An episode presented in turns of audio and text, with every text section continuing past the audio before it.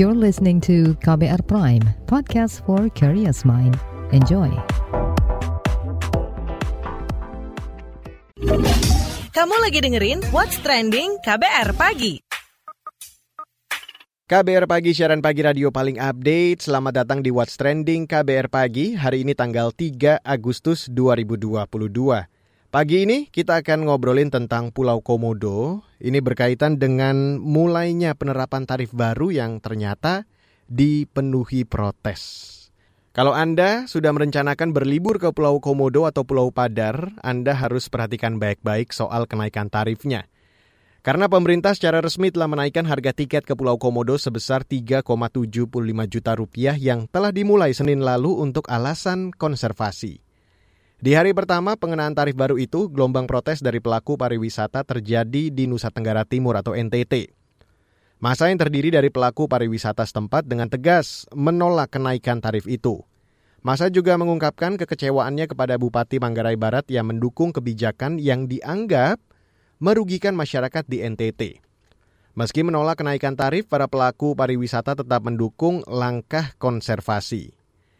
Terkait penolakan masyarakat dan pelaku pariwisata akan kenaikan tarif ke Pulau Komodo dan Pulau Padar, Gubernur Nusa Tenggara Timur atau NTT, Victor Bungtilu Lais Kodat, mengakui lemahnya sosialisasi akan pentingnya konservasi di wilayah Pulau Komodo dan Pulau Padar.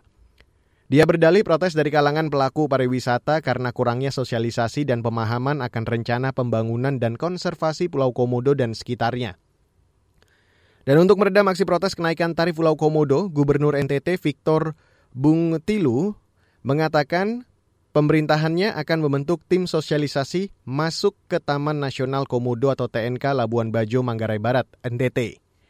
Sebelumnya, pemerintah menerapkan tarif baru masuk Pulau Komodo dan Pulau Padar senilai 3,75 juta rupiah per tanggal 1 Agustus 2022. Berdasarkan studi, kawasan Taman Nasional ini memiliki carrying capacity yang terbatas. Jumlah pengunjung per tahunnya pun ditetapkan sebesar 200 ribu orang. Bagi para pelancong yang tidak mau membayar tarif baru ini, mereka bisa tetap melihat komodo di Pulau Rinca. Nah, sebelum kita lebih lanjut lagi untuk ngobrolin topik kita pagi ini, seperti biasa saya mau ajak Anda dulu untuk mendengarkan komentar dan opini dari netizen plus 62.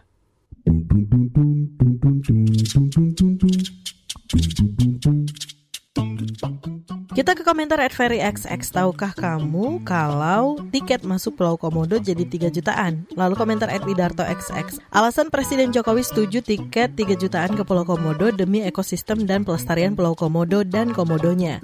Lalu at Sabo XX. Tolong turunkan tiket masuk Taman Nasional Komodo Pak. Kasihan warga Pulau Komodo dan UMKM di Labuan Bajo.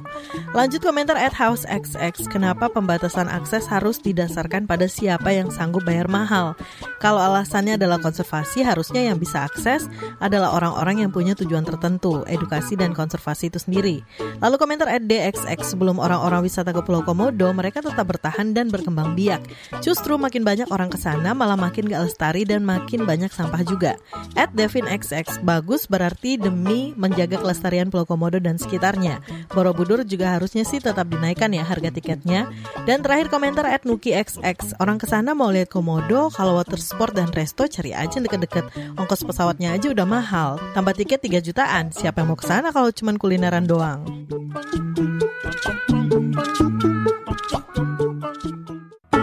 What's Trending KBR Pagi Selamat pagi untuk Anda yang baru saja bergabung di What's Trending KBR Pagi. Hari ini tanggal 3 Agustus 2022. Pagi ini kita lagi membahas tentang Pulau Komodo yang sudah memulai penerapan tarif baru. Menteri Pariwisata dan Ekonomi Kreatif atau Menparekraf Sandiaga Salaudin Uno mengklaim akan menyiapkan ruang-ruang untuk berdiskusi dan juga menyerap aspirasi yang luas dengan seluruh stakeholder, khususnya pelaku pariwisata dan ekonomi kreatif atau Parekraf di Labuan Bajo, terkait pemberlakuan tarif baru bagi wisatawan di Taman Nasional Komodo, Nusa Tenggara Timur. Berikut pernyataannya pada 1 Agustus kemarin. Bagaimana kita bisa mampu untuk memastikan konservasi, upaya-upaya konservasi melindungi komodo, sekaligus juga memastikan sisi ekonomi dari kesejahteraan masyarakat berkaitan dengan minat wisatawan untuk berkunjung ke Labuan Bajo yang kita harapkan nanti akan menggeliatkan roda perekonomian dan menambah penghasilan masyarakat. Ya. Intinya apa yang sudah disampaikan Bapak Presiden Joko Widodo pada saat kunjungannya ke Labuan Bajo bahwa upaya ini kita lakukan secara beriringan. Untuk masyarakat yang ingin melihat komodo disediakan kawasan Pulau Rinca yang tidak ada kenaikan harganya sama sekali. Komodonya sama, mukanya sama, bentuknya juga sama, kulitnya juga sama, bisa para wisatawan berkunjung di kawasan Pulau Rinca yang sudah selesai ditata. Yang kedua, ada kawasan-kawasan lain yang sudah dipersiapkan pemerintah sebagai alternatif opsi selama berlibur di Labuan Bajo. Dan ini mhm. sudah kita rampungkan destinasi seperti Gua, Batu Cermin, Waterfront, dan lain sebagainya juga bisa dikunjungi. Terakhir, kami membuka peluang diskusi, mencari solusi bagi para pelaku parekraf dan itu sudah dipimpin langsung oleh putra Labuan Bajo yang bertugas di Kemenparekraf yaitu Pak Vincentius Jemadu, Deputi Bidang Pengembangan Destinasi dan Infrastruktur, dan Dirut dari Badan Pengelola Otorita Labuan Bajo Flores yaitu Mbak Sana Fatina. Jadi itu tiga hal yang sudah kita lakukan dan kita akan pastikan semua masukan aspirasi dari masyarakat akan ditampung dan nanti tentunya lintas kementerian lembaga bersama-sama dengan KLHK, Pemprov NTT, kita laporkan juga ke forum yang lebih tinggi lagi untuk bisa terus memastikan bahwa upaya konservasi dapat terus kita lakukan, upaya meningkatkan ekonomi juga kita bisa lakukan secara beriringan. Sementara itu, Gubernur Nusa Tenggara Timur atau NTT Victor Bungtilo Laiskodat mengakui kurangnya perawatan Pulau Komodo selama ini. Ia berdalih persoalan ini berbenturan dengan biaya di mana dana perawatan dari pemerintah pusat kecil dan Victor mengklaim daerahnya tidak memiliki banyak uang untuk melakukan konservasi. Menurutnya, konservasi Pulau Komodo dan Pulau Padar memerlukan uang yang besar. Besar biaya konservasi itu akan diambil dari hasil penjualan tiket sebesar 3,75 juta rupiah. Selain itu, langkah konservatif ini diklaim Gubernur NTT Victor Bungtilu Laiskodat sebagai upaya menunjukkan kepada dunia internasional bahwa Indonesia peduli dan merawat wilayahnya, khususnya Pulau Komodo.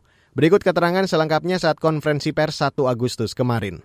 Bahwa perlu ada sosialisasi lebih serius terhadap keputusan-keputusan pemerintah berkaitan dengan bagaimana Pulau Komodo dan Pulau Padar itu menjadi daerah konservasi yang akan terbatas bagaimana uh, kehadiran masyarakat di sana dengan pembatasan-pembatasan baik jumlah maupun angka nominal untuk dapat masuk ke taman apa namanya nasional khususnya Pulau Padar dan Pulau Komodo.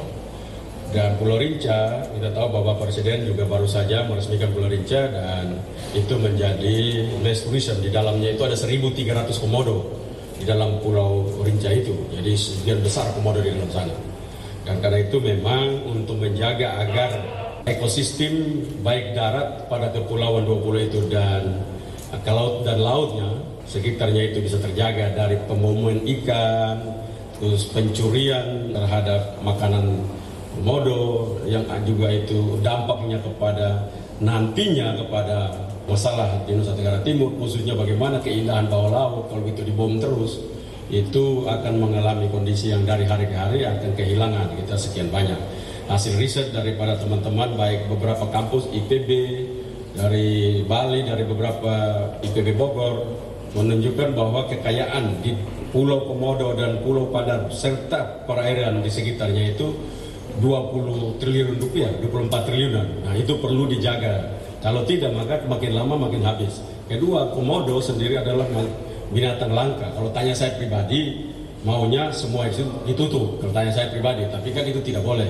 Ada juga harus diberikan kepada masyarakat untuk masyarakat bisa melihat bagaimana komodo punya bentuk seperti apa. Saya Bapak Presiden disampaikan bahwa mukanya komodo di Rinca dengan mukanya di Padar dan di, di Pulau Komodo ya sama saja. Karena itu ya lihat di Pulau Rinca cukup 1.300 komodo di situ, cukup besar dan dibangun fasilitas-fasilitas yang penuh kenyamanan di sana sehingga masyarakat bisa hadir untuk dapat menikmati pemenangan indahnya kawasan nasional bersama dengan melihat binatang langka itu dengan seluruh fasilitas-fasilitas yang sangat luar biasa lengkap dan bagus sekali di sana. Nah karena itu memang menindaklanjuti itu pasti persoalan utama kami sudah sepakat bahwa ini masalah sosialisasi yang belum bisa berjalan dengan baik. Pada kesempatan yang sama, Kapolda Nusa Tenggara Timur Irjen Setio Budianto mengungkap apa saja permasalahan yang ada di Pulau Komodo dan Pulau Padar yang berpotensi mengganggu ekosistem serta lingkungan di sana. Menurutnya, kepolisian akan bergerak dan tegas memberantas perusak lingkungan di Pulau Komodo. Ini dia penuturannya. Bahwa ancaman di daerah wisata itu memang ada seperti pengeboman ikan, ya. Tapi pengeboman ikan itu pun bukan hanya ditujukan untuk mencari ikan saja, tapi terindikasikan juga bahwa itu bagian daripada upaya untuk melakukan pengerusakan.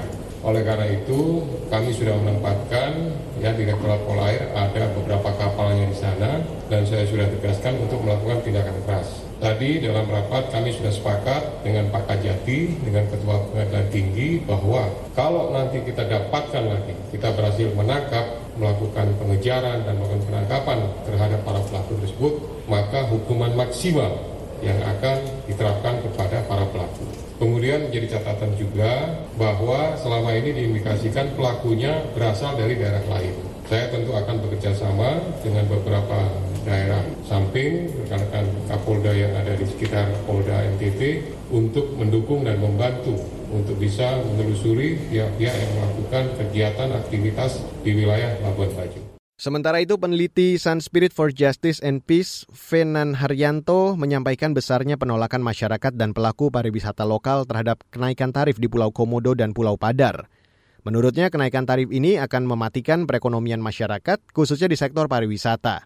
Venan juga menyoroti minimnya pelibatan masyarakat dalam pembentukan sebuah kebijakan dan rencana pariwisata di Pulau Komodo. Ini dia pernyataan dari peneliti Sun Spirit for Justice and Peace, Venan Haryanto, saat diskusi, tiket mahal komodo cuma bisnis menggunakan kedok konservasi 1 Agustus yang lalu. Kenaikan tarif, tarif. 3,75 juta gitu ya. Dari tarif 200 sampai 400 ribu menjadi 3,75 juta. Ini kan resistensi dari warga luar biasa karena memang satu ini mematikan aliran pendapatan menyandarkan diri gitu pada sektor pariwisata gitu. Tapi juga sedang ada satu skema monopoli bisnis. Mereka pakai bahasa bahwa ini untuk konservasi. Tapi kita secara jelas melihat bahwa ini sedang ada satu paket kebijakan yang memang mendorong pembangunan di kawasan Taman Nasional ini dinamika pariwisatanya menjadi sangat berbasis investasi karena sudah ada perusahaan-perusahaan swasta yang sudah mengantongi izin. Jadi kita sudah membayangkan meski nanti gitu kunjungan terbatas tapi dengan perusahaan-perusahaan ini yang mengelola bersama pengelola utama PT Flobamor milik Pemprov NTT gitu pasti mereka akan menguasai ini dari hulu sampai hilir gitu. Yeah. Jadi mereka sudah dengan jaringan mereka lah mendapatkan tamu-tamu yang tadi kompatibel dengan paket wisata eksklusif tadi gitu. Sementara warga yang bertarung secara sehat gitu ya dengan perusahaan kecilnya masing-masing ini pasti akan tidak kebagian gitu. Karena memang itu yang sementara sedang mau didorong gitu untuk untuk pulau setidaknya untuk beberapa pulau yang memang direncanakan untuk paket eksklusif ini yeah. Padar, Komodo dan perairan di sekitarnya gitu. Dan jelas sekali untuk konservasi ini menjadi taruhan besar karena akan ada pembangunan infrastruktur yang besar gitu. Jadi tidak mungkin kan paket 3,75 ini seperti sekarang. Yang jelas pasti ada pembangunan ikutan yang memang akan sangat besar. Gitu. Dan sekarang sudah jelas sekali ada tiga perusahaan yang kantongi izin. Mereka ini akan bangun resort di dalam ruang hidup komodo. Gitu. Yeah. Lalu akan ada pembangunan infrastruktur dari APBN yang lain untuk menopang itu. Saya kira sudah jelas sekali. Baiklah, selanjutnya di What's Trending KBR Pagi, saya akan ajak Anda untuk ngobrol bareng Ketua Asosiasi Perjalanan Wisata Indonesia atau ASITA Provinsi Nusa Tenggara Timur, Abed Franz. Kita akan ngobrol tentang bagaimana pengaruh kenaikan tarif Pulau Komodo ke sektor pariwisata. Jadi jangan ke mana-mana, tetap di What's Trending KBR Pagi. What's Trending KBR Pagi. Newsbeat. Untuk mengisi kekosongan hukum internasional terkait kapal bertenaga nuklir, Indonesia mengajukan Indonesia Paper ke Perserikatan Bangsa-Bangsa PBB. Indonesia Paper diajukan oleh perwakilan tetap RI di PBB saat 10 Review Conference of the Parties to the Treaty on the Non-Proliferation of Nuclear Weapon NPT RAFCON yang digelar di New York pada 1 sampai 26 Agustus. Direktur Jenderal Kerjasama Multilateral Kementerian Kementerian Luar Negeri RI, Tri Tariat menjelaskan, usulan ini diajukan untuk membangun kesadaran atas potensi resiko dan upaya penyelamatan nyawa manusia. Indonesia Paper ini juga dianggap penting karena letak geografis Indonesia yang rentan terhadap potensi resiko proyek kapal selam nuklir negara-negara sekitar. Peneliti International Consultant of Population AG, Yasuhiko Soito mengungkap pandemi COVID-19 meningkatkan penyakit jantung dan stroke pada lansia. Lansia yang mengalami penyakit jantung dan stroke rata-rata di atas 60 tahun ke atas. Selain itu, ada penyakit darah tinggi dan penyakit ginjal yang meningkat selama pandemi COVID-19. Hasil studi ini juga menunjukkan kelompok lansia sebagai kelompok paling terdampak, mulai dari masalah ekonomi, kesehatan, kesehatan hingga kesehatan mental. Penyanyi, aktris, dan pengusaha berkebangsaan Amerika Serikat Madonna menegaskan dirinya akan menyutradarai film biopik dirinya. Dia juga menuliskan naskahnya bersama Diablo Cody atau Juno. Sementara itu, kursi produser diduduki Amy Pascal yang terlibat di Ghostbuster dan Little Woman. Madonna mengatakan dirinya enggan menyerahkan film biopiknya pada orang lain. Ia mengaku banyak pihak yang ingin menggarap filmnya, namun kebanyakan dari mereka adalah pria pria misoginis. Misoginis adalah sindrom yang menyebabkan seseorang membenci perempuan baik dari pria maupun dari sesama perempuan. Sindrom ini sering menempatkan dan memandang perempuan sebagai penyebab kesalahan dalam suatu masalah.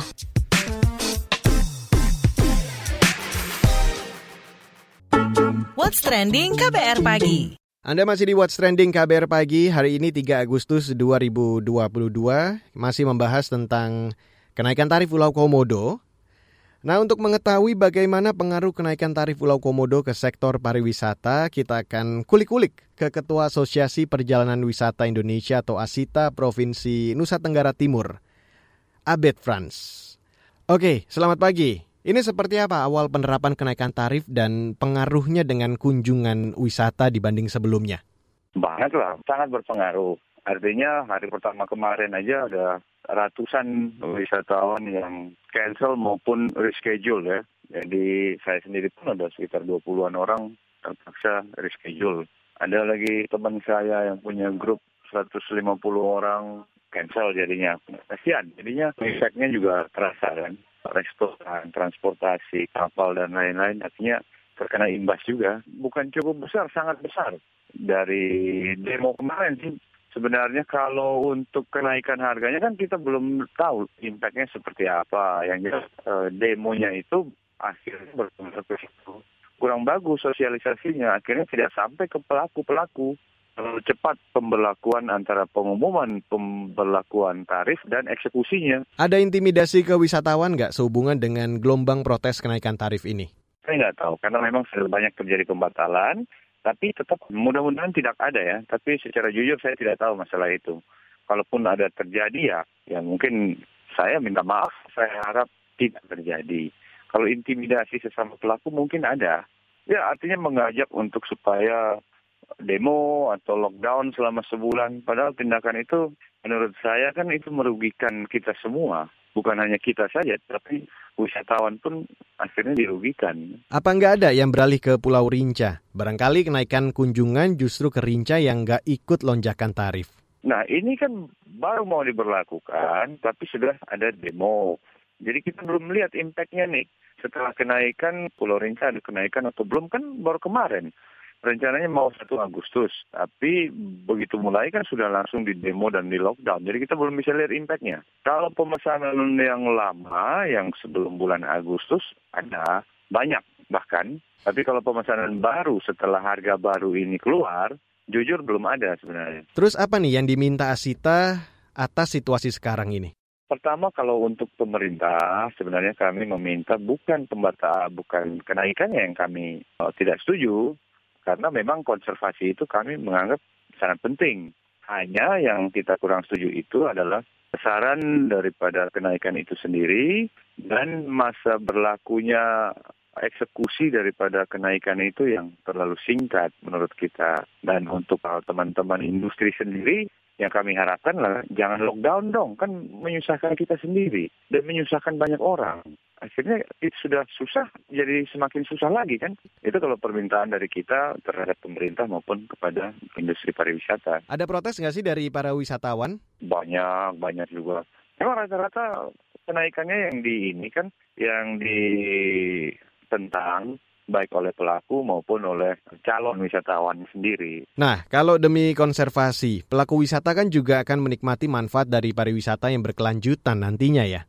Sebenarnya oke okay lah. Memang kalau bicara konservasi kan nilainya itu kita sama-sama tahu lah, pasti besar. Tapi bukan berarti dengan kenaikan yang secepat ini gitu loh. Kita harapkan kenaikan itu bertahap sebenarnya. Jadi mungkin eh, dari kemarin 150 ke 500 dulu, tahun depan ke 1 juta, dan selanjutnya supaya si wisatawan sendiri atau calon wisatawan tidak shock kan, kok kemarin murah sekarang kok segini harganya. Karena jarang wisatawan itu yang tidak tahu mengenai konservasi. Wisatawan kan maunya berwisata aja. Nah itu yang kita harapkan sebenarnya kenaikan itu kalau bisa lebih bertahap. Itu aja, simpel aja. Kalau masalah konservasi sih kami sangat mendukung kok. Oke, terima kasih. Itu dia Ketua Asosiasi Perjalanan Wisata Indonesia atau ASITA Provinsi Nusa Tenggara Timur, Abed Franz. What's trending KBR pagi? Commercial break. Commercial break. Ya ampun, kasihan sekali. Di Banyuwangi ada petani yang gagal panen. Di Bengkulu banjir. Di Aceh ada kerusuhan lapas. Eh, di beberapa daerah lain ada yang kecelakaan maut dan tidak kriminal.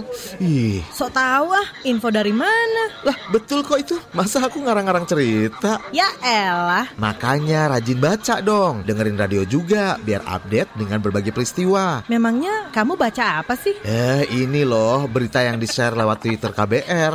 At berita KBR. Udah lama loh aku ikutin berita-berita dari KBR, beritanya komplit. Berbagai peristiwa sosial, politik, isu toleransi, keberagaman, hukum, lingkungan, sampai seni budaya. Komplit pokoknya. Oh gitu? Iya, biar nggak ketinggalan informasi, follow aja akun Twitternya at Halo KBR. Selain itu, kamu juga bisa dengerin melalui KBR yang sudah terverifikasi oleh Dewan Pers. Dijamin tidak terpapar hoax. Eh, satu lagi, ada websitenya juga loh, www.kbr.id. Asyap!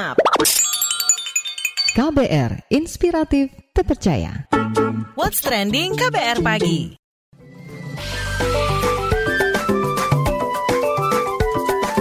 WhatsApp Indonesia. WhatsApp Indonesia dimulai dari Rembang, Jawa Tengah. Fenomena fashion show jalanan seperti Citayam Fashion Week di kawasan Jakarta Pusat tengah menjamur di berbagai daerah, salah satunya Rembang, Jawa Tengah. Kepala Udit Keamanan dan Keselamatan Satuan Lalu Lintas Polres Rembang, Bakti Prasetya mengatakan, kegiatan itu tidak diperbolehkan di wilayahnya lantaran mengganggu lalu lintas. Menurut Bakti, kegiatan yang viral tersebut bisa memicu kecelakaan lalu lintas lantaran zebra cross berfungsi untuk para pejalan kaki menyeberang. Untuk itu ia mengimbau agar masyarakat Rembang tidak mengikuti fenomena viral tersebut. Selain Citayam, ada pula Braga Fashion Week di Bandung. Berbeda dengan Rembang, Gubernur Jawa Barat Ridwan Kamil mendukung kegiatan tersebut dengan syarat dilakukan sesuai aturan. Selanjutnya menuju Tarakan, Kalimantan Utara. Hingga tahun 2022, tercatat sebanyak 22 ribu pelaku usaha mikro, kecil, dan menengah atau UMKM yang ada di kota Tarakan, Kalimantan Utara. Wali kota Tarakan, Hairul, menilai perlunya upaya terus-menerus agar UMKM yang ada dapat terus meningkatkan produksinya. Hal tersebut disampaikan saat digelar pelatihan digitalisasi UMKM yang menyasar 50 pelaku UMKM di kota Tarakan. Pemerintah kota Tarakan mengklaim terus berupaya mendukung seluruh UMKM di wilayahnya agar UMKM sebagai salah satu penggerak ekonomi masyarakat di Kota Tarakan dapat semakin berkembang. Menurut Hairul, para pelaku UMKM harus dapat mengantisipasi perubahan-perubahan yang pasti terjadi. Kata dia, digitalisasi merupakan salah satu tantangan dan peluang bagi UMKM saat ini, karena menurutnya menawarkan produk tidak cukup dengan cara-cara konvensional.